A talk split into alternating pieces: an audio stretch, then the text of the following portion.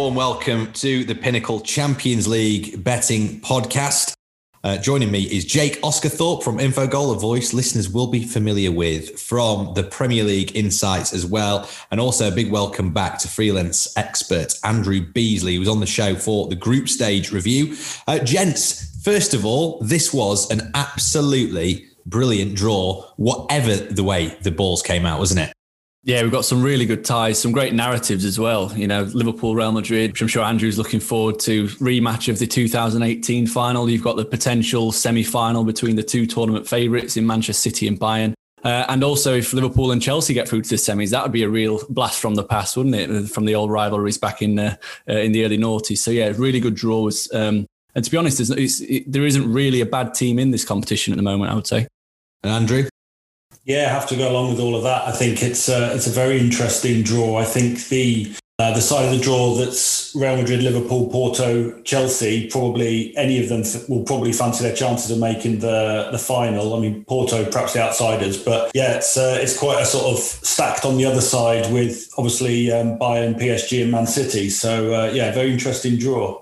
Well, you two are the two experts. By the way, I'm a completely new presenter. It's James Gregg here on the podcast for the first time. So I'll be guided by you two through the games if you don't mind. So shepherd me along and take the mickey out of me as much as you like. And um, we're going to go through the games. We'll start off with FC Porto versus Chelsea. I think and uh, there's obviously the Mourinho link from yesteryear, but it's nothing like that now at the moment. I'll start with you, Andrew, on this. Is this the best draw that Chelsea could have got? And looking at odds across the tie, I mean, they are the heavy favourites.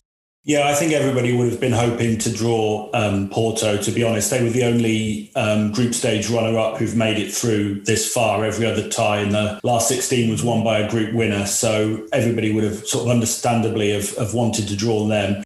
Um, certainly, when you look at their underlying performance as well, I mean, they've only generated around about 10 expected goals from their eight matches in the competition. And um, teams are struggling to create anything of sort of note against Chelsea anyway. Um, you know, better teams than that are struggling at the moment. So yeah, I mean, Chelsea will be will be understandably delighted with it. And um, I mean, it's, it's, probably not the worst draw for Porto either, because Chelsea, as, as solid as they are, aren't scoring loads and loads of goals. But um, yeah, Chelsea would have to be happy with uh, with with getting Porto certainly. I mean, Jake Tuchel has really revolutionised them. I know we're talking about it a lot, and it's a lot. Of, you see it so much in the sporting media, aren't we? At the moment, everything is just heaping praise on him. He's going to come unstuck at some point, but you wouldn't expect it to be in this tie, particularly the way they masterminded that win over Atletico. No, you wouldn't. Um, he's obviously got previous in this competition. He got to the final last year with PSG, so he's got that in his bank. Um, he's also got a really, really good squad of players. Uh, I do think that the the Chelsea squad is arguably the best in probably the competition in terms of depth and uh, and quality. Because if you look at any other team, the the drop off between the starting eleven and, and the the subs or reserves, if you like, is is quite considerable. Whereas Chelsea could play two different level uh, 11s and still probably get past Porto. I think their squad is so strong. So that could play its part. You know, suspensions and that come into it at this stage as well. We saw them in the last game. They were missing Jorginho and Mount. Didn't faze them one bit. Just bring Kovacic and uh, I think Pulisic came in for that game. So there's some, you know, they, have got that going for them. Um, as Andrew said, defensively they've been sensational really since Tuchel took over. They're playing a sort of a possession-based defensive style of football, which is just suffocating uh, uh, their opponents by not letting them have the football to attack. Yeah, it, it, can be a little bit tedious to watch at times, um, but it definitely does get the job done. I mean, it, from Premier League in terms of an expected goals anyway. They, they, no team has conceded fewer than Chelsea since Thomas Tuchel took over. I think they're averaging around 0.5 expected goals against per game, which is simply staggering. And, and they limited Atletico to next to nothing over two legs as well, which is really impressive. And the, the market seems to think this is a really good, really good tie for Chelsea.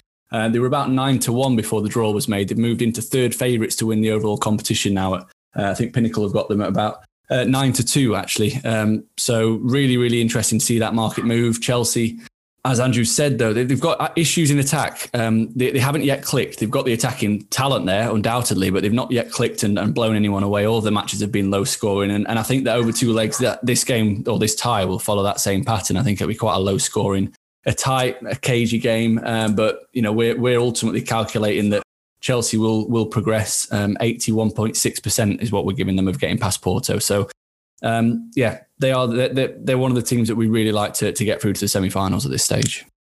And Andrew, expected goals wise, I mean, Porto, what kind of threat do they pose in this game?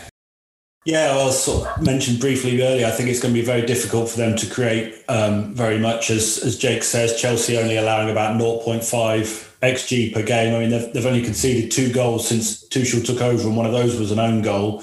Um, so it's it's just very hard to see to see Porto scoring. I mean, some of their goals against Juventus were Juventus mistakes, and there was a long range free kick and a penalty and stuff like this. So um, yeah, it's it's very hard to make a case for for Porto scoring many goals in this one. Look, we'll come on to Liverpool properly in a minute, gentlemen. But who is more of a sleeper team in this year's tournament? I hate to use that phrase, but look at Chelsea or Liverpool. Who is the biggest sleeper team? Well, I'm obviously far too biased to answer this question fairly, I suppose. I'm, I'm, sure that's why it's been passed my way. Honestly, I would imagine Chelsea will probably get further than Liverpool. Um, Liverpool are just quite hard to read at the moment because they win the majority of their games that aren't played at Anfield. They recently ended their longest ever unbeaten run at home with six straight home defeats.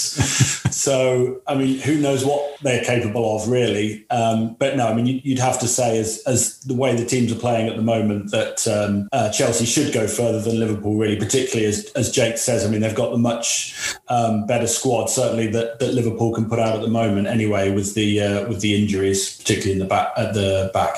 Right, we'll come on to Liverpool and Real Madrid. Um, Jake, I am led to believe, obviously, I'm new to this podcast, so I don't want to stir the pot too much early doors, but I'm led to believe that you really fancied Liverpool. I think more to do with the odds than actually themselves as a team earlier on in the tournament. Are you still sticking with that? Yeah, I, I, I, was trying to think, Andrew, before we started. What price was it that they were just after the group stage? It was about nine to one. Yeah, something like that. I can't remember exactly. Yeah, so uh, tip, tip them up at nine to one, just purely based on the price, and obviously they've shortened, given the you know got through the RB Leipzig type pretty convincingly. I, I thought um, really dealt with them well, and um, for me, I think they'll get past Real Madrid. Whether they'll get any further than that uh, remains to be seen. They've got undoubted attacking talent. I mean, now that Diogo Jota's back fit, I think that could be really, really crucial for them. He just gives them something different to um to, to the the you know famed front three of yesteryear. I think Liverpool will probably be hoping that, that the home leg is not played at Anfield for this, given that their current the current record and, and the current um, sort of way in which they're playing. But I do think that one sort of obvious change that Klopp made in recent games should have been made earlier, in my opinion, which was to play a centre half at centre half. I mean, stop messing around with Henderson and Fabinho at centre half because not only are you weakening the centre half spot, but you're also weakening the central midfield spot because those two players in particular are what make Liverpool so difficult to beat because of the tenacity in which they try and win the ball back and which they protect the back for. Um, and in recent games, you've seen Phillips and Kabak playing at centre half with Fabinho playing in his holding midfield role. And, you know, lo and behold, they've started looking a little bit, bit better defensively and, um, and, and looking like a better team. And I think if they continue in that pattern, we don't know what's going to happen with the likes of Van Dijk and Gomez. I doubt that Van Dijk's going to make it back for any time soon for this season, but Gomez potentially could and Matip potentially could. So the further they get in the competition, arguably the stronger Liverpool will get squad wise. Um, at the moment, I would say that they are probably still a value bet uh, around six, seven to one, I think. Um, I do think that they'll get past Real Madrid. Real Madrid, obviously, they're the record winners of this competition. They won it 13 times, but um, Liverpool aren't far behind that with uh, with six. Madrid are just so difficult to read at the moment. They're, they're literally similar to what, what Liverpool have been, but not to such an extent uh, domestically anyway. They, they've won games that they probably weren't expected to win, getting points uh, um, against away at the likes of Atletico Madrid, but then losing at home to some uh, rank average teams like Cadiz. So um, they obviously have the talent in there, but I just think that over two legs, Liverpool will prove too strong. Um, we're giving them around a 59% chance of progressing. So yeah, we, we think they're going to get through it's good. I, am expecting a really entertaining game, to be honest, an entertaining tie. Um, I think there, there, could be quite a few goals because Real Madrid, for all their you know decent defensive players, they aren't exactly um, you know tight defensively, and, and obviously Liverpool's issues are, are, well documented. But the likes of Salah and Mane could really do some damage to Real Madrid. That's the key, isn't it? Look, it's over two legs, so you overall result and who advances is going to be completely different, Andrew. And you're looking at Liverpool's odds for the game over two legs, as Jake says. I mean, do you agree with that? That they're perhaps too strong over two legs for an outright result? Yeah, I think that Liverpool probably will get through just about. It's quite interesting looking at the forecast on 538 because the other three ties have a very clear um, uh, favourite. And this tie they've got as 50 50, literally flip a coin to see who goes through. I think, yeah, I think Liverpool should go through um, for the reasons that uh, Jake sort of said. I mean, they are looking more solid now that Fabinho has returned to the midfield in front of the central defenders. And obviously, uh, Jota has just come back into the team and sort of carried on where he left off, which is which is great. He's been linking up well with um, Mane and Salah, the three of them combined for a goal in each of the last two games. So they seem to be on form. One thing is, um, obviously, Liverpool have, have, tended to do well recently against teams who want to play, are sort of happy to let them play. And I think, you know, Real Madrid will be a bit too cute just to let Liverpool sort of waltz through them like uh, Leipzig did at times. So that, that, that counts against them. But um, yeah, I, I, I, think Liverpool will, uh, will just about scrape through. Yeah. How are they going to cope with Karim Benzema? Because he's obviously always a threat. He always pops up no matter how difficult it's been in La Liga, the Champions League seems to bring the best out of him. So, what's his expected goals looking like? We'll start with you, Jake, because I mean, he's obviously going to be a serious threat. And Liverpool leaky at the back, as you've both been touching on. What kind of threat? How are they going to deal with that? What's it looking like? What's the numbers saying? Yeah, he's he's been very very strong this season. I think he's got the, the most xG per ninety in in the Liga anyway, uh, and obviously scored some crucial goals for them uh, for them in the Champions League. But um, I honestly think that the this tie is going to be won and lost in the midfield battle because Real Madrid have um, three really really good midfielders in there that can dictate the football, uh, dictate the game, control the football. But Liverpool will want to do the exact same thing um, with Fabinho, Thiago, Wijnaldum versus uh, what probably will be Casemiro, Kroos, and Modric. I think that whoever controls, whoever wins that battle over two legs.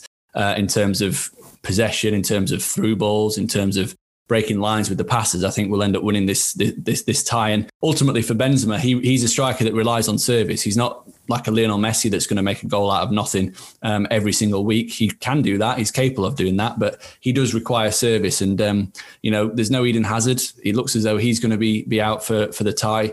Um, and then you're looking around and, and, trying to find the next best creator, if you like. And you know, Vinicius Junior's flashed a little bit uh, at times. I thought he he was absolutely terrorised Atalanta in the in the second leg, but just had no end product whatsoever, which is a massive issue. Uh, Marco Asensio as well, who who showed glimpses a couple of years ago before um, suffering a, a, bad injury. He's back in the fold. The, the young lad Rodrygo as well. So there, there is potential there for Real Madrid to to sort of mm. um, create chances, but none of them are doing it on a consistent basis, and, and none of them are being very reliable.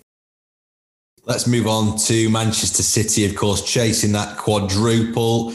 The favourites to win the tournament. Is that how you would both see it? We'll start with you, Andrew. I mean, look, we've talked about lots of potential winners already um, out, of the two, out of the four teams that we've discussed. But in this tie, I mean, you know, they, they are the favourites. They are favourites for that tie. They're also the favourites to win the tournament. Is that how you see it? Yeah, I think they are. I think they have to be. Um, they've got no injuries at the moment. They've got an incredible squad. They've won, is it 24 of the last 25 games? Something like that. They've only lost one recently anyway. So all of those things combined, you can see they, they have to be the favourites, really. Um, this is an interesting tie, though, I think, possibly the most interesting of the four, just because it's the sort of tie that has repeatedly tripped them up um, over the years. You would expect them to get through, but then you'd have expected them to go through against Monaco and Liverpool and Tottenham and, and Lyon and all these, you know, the times they've gone out under Guardiola. So it's the kind of tie that can trip them up, obviously, with the Haaland factor as well. Um, I would expect City to go through, but it, it's just got that sort of edge to it that you think that just maybe there's a chance of of an upset. But uh, no, you, you'd have to pick City at this point, certainly. Jake, look, Dortmund, Jadon Sancho returning to his former club for them. They've got Erling Haaland. How wary should Pep Guardiola be? I know that uh, there's lots of actual chat in the press as we record this today of Pep being quoted in various media as sort of saying, well, you know, I might have a look at him in this game. I mean, the fact that he's even daring to say, I'm going to be having a look at the opposition striker at this stage of a Champions League is just bonkers to me. But those two are going to be real threats as they are in the Bundesliga, surely.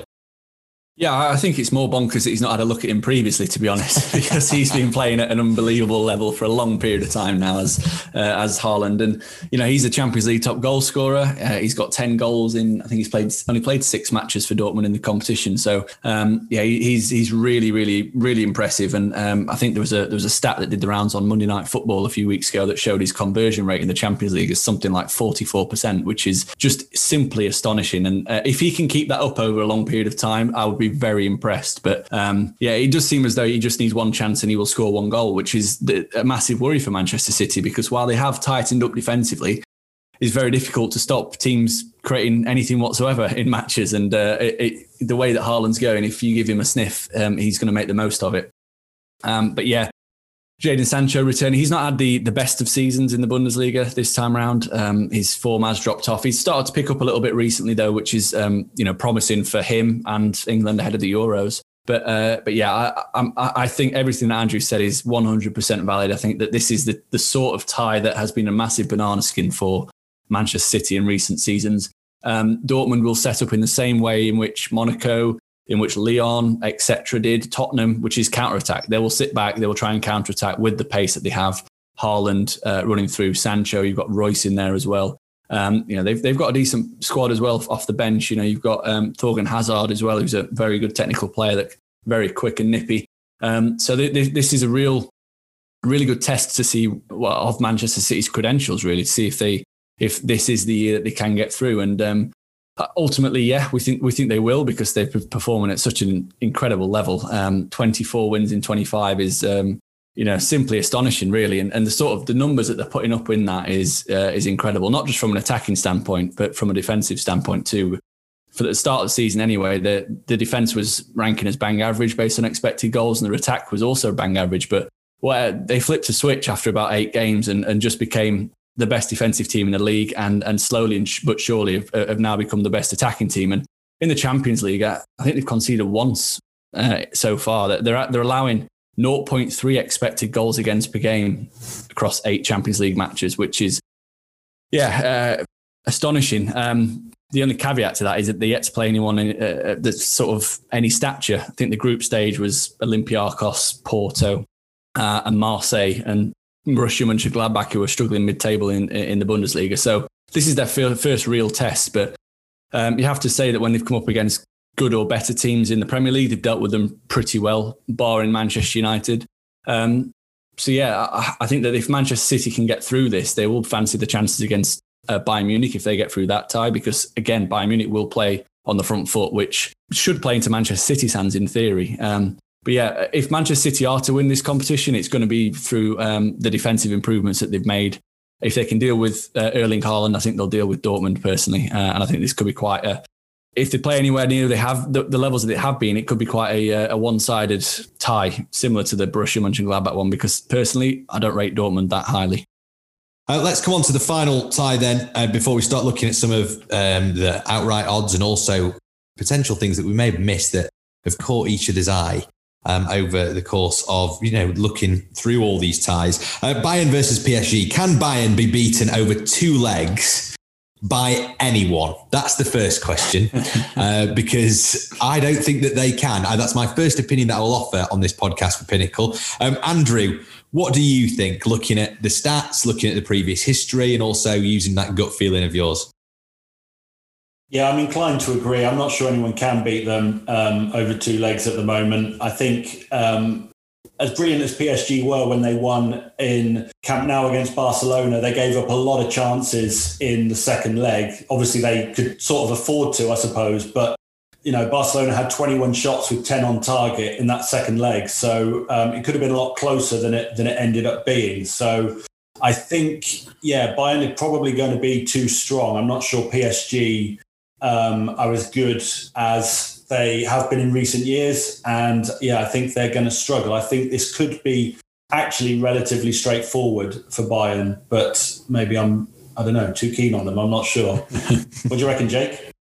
Uh, I tend to agree. Uh, I, I, think that th- this is if you'd have asked PSG one team they want to avoid, I think it would have been Bayern Munich, the team that beat them in the final. And although they only won 1 0, it was a sort of a very controlled 1 0 uh, with PSG very rarely threatening. Um, yeah, undoubtedly they've got the talent there to hurt Bayern Munich. This is a Bayern Munich defense that's uh, he's really struggled this season. They don't keep many clean sheets. I think it's two clean sheets in 20. So, um, you know, they, they, they, are gettable from a defensive standpoint. The issue is that they can score an absolute hatful at the other end. Um, you know, they've got the big Pole, Lewandowski, who's just in incredible form at the moment. Um, he, he's on the verge of breaking the all time record scoring um, for a single season in the Bundesliga, leading the Bayern Munich charge. You know, they've got creativity and goals from anywhere. Um, even the midfield pairing of, of Goretzka and Kimmich. Goretzka's an absolute, he get, gets in some really good scoring positions regularly. I'd, I would watch out for him as an anytime goal scorer uh, over the two legs because he usually is quite a big price for his position. Um, but yeah, on the flip side of that, you've got PSG who are still sort of getting to grips with Mauricio Pochettino and his uh, and his way of doing things. And um, you know, although he, he didn't do it a lot at Tottenham, he's doing a lot of tinkering at the moment with PSG. They're, they're changing systems regularly. He's changing personnel regularly. Um, and you know, the, the, question now is, will Neymar be fit for this? Um, he's obviously missed both legs of the camp now. I wasn't surprised to see them dominate Barcelona in that first leg, really. Uh, to me, as soon as Barcelona lined up, it looked very much like the same team that got beat 8 2 by Bayern Munich, um, that were just mm. hit on the counter attack, you know, minute after minute. And PSG basically did the, the, exact same thing. So I don't think you can read too much into that. But, um, you know, they're, they're, they're missing a few key players. I think Thiago Silva is a big miss for them. I don't think that's uh, enough has been made of that. Not just because of you know his play, his play and you know stature on the pitch, but he's there. He was their leader. Um, he was the person who led by example. He was their organizer. So uh, they've not really replaced him. They've got a, a squad that can match up to Bayern's, um, in my opinion. I think they're probably missing a bit in central midfield, but um, Bayern Munich, they're just a bit of a juggernaut. It, it, like you said, it's difficult to see anyone that can stop them. There is a weakness there defensively, but it's just, it, it is effectively a game of who can score more. And usually Bayern Munich will come out on top. Well, we've seen this week Kylian Mbappe become the youngest player to reach 100 goals in Liga. And you mentioned the name there, uh, Neymar, but I'm thinking of he's like sort of the filling in the sandwich, if you like, between the two names that I'm going to throw at you. So obviously Mbappe and also Robert Lewandowski.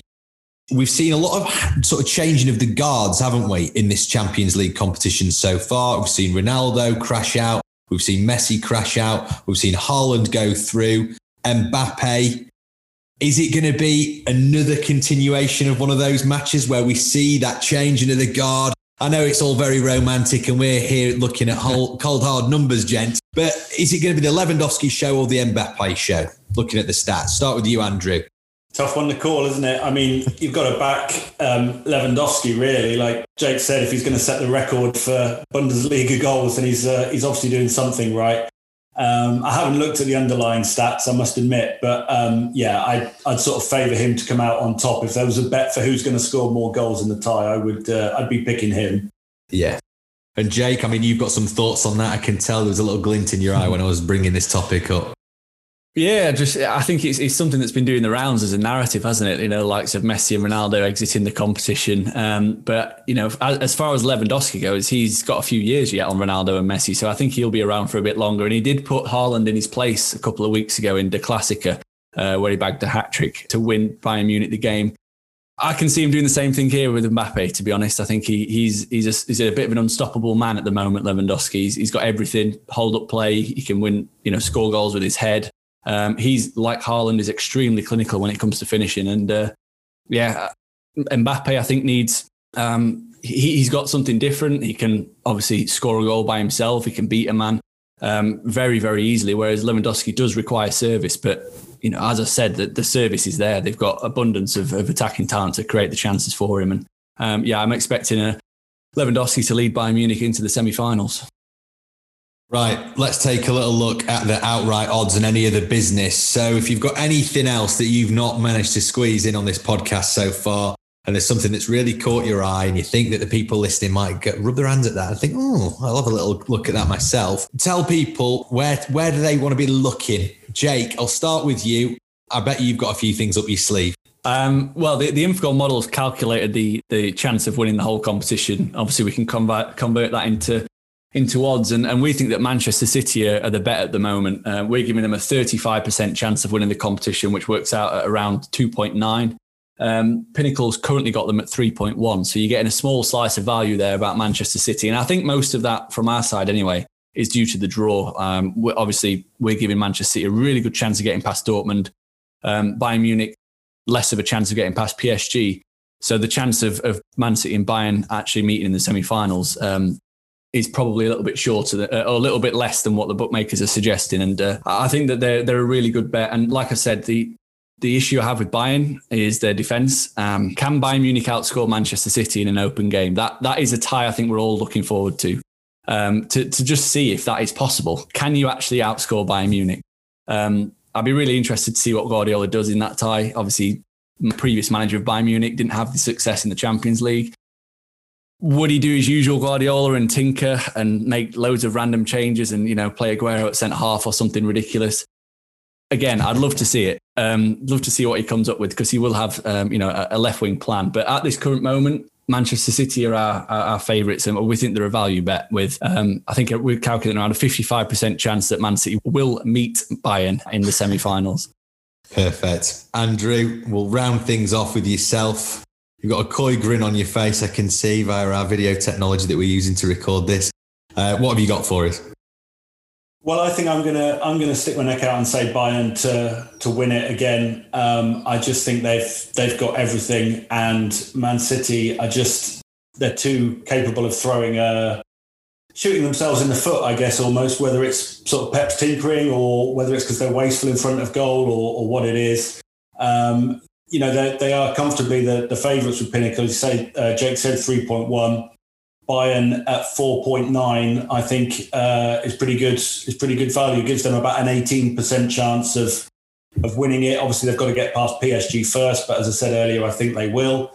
Um, and then, yeah, it's the tie. It's probably the tie we all want. Um, Man City against Bayern Munich. Uh, although there have been suggestions on social media this weekend that a draw that puts them together in the semi-finals is a bad idea. But I think it's what everybody wants to see, really. Two games rather than than one. Uh, you know, final often being a cagey affair. You want to see, you almost want to see the best teams in the semi-finals because then there's two games instead of one. So uh, yeah, I think uh, I'm going to say that it's it's Bayern that are gonna are gonna win it and and retain it, which doesn't happen too often. Well, I'm also led to believe. I know I mentioned Jake earlier, Andrew, saying that it was like Liverpool, Liverpool, Liverpool on the odds. And it's nice to see that you both stuck to your guns all the way through. I wasn't present for the first time, but um, Thank you very much, gentlemen. Jake Osgathorpe from Infogol and also our freelance expert, Andrew Beasley. As always, you can find our Champions League odds on pinnacle.com. You can follow us on Twitter at pinnacle and at pinnacle.betting on our new Instagram page. Go check that out. It's lovely, new, and shiny. And also, please remember to gamble responsibly. Thanks for listening.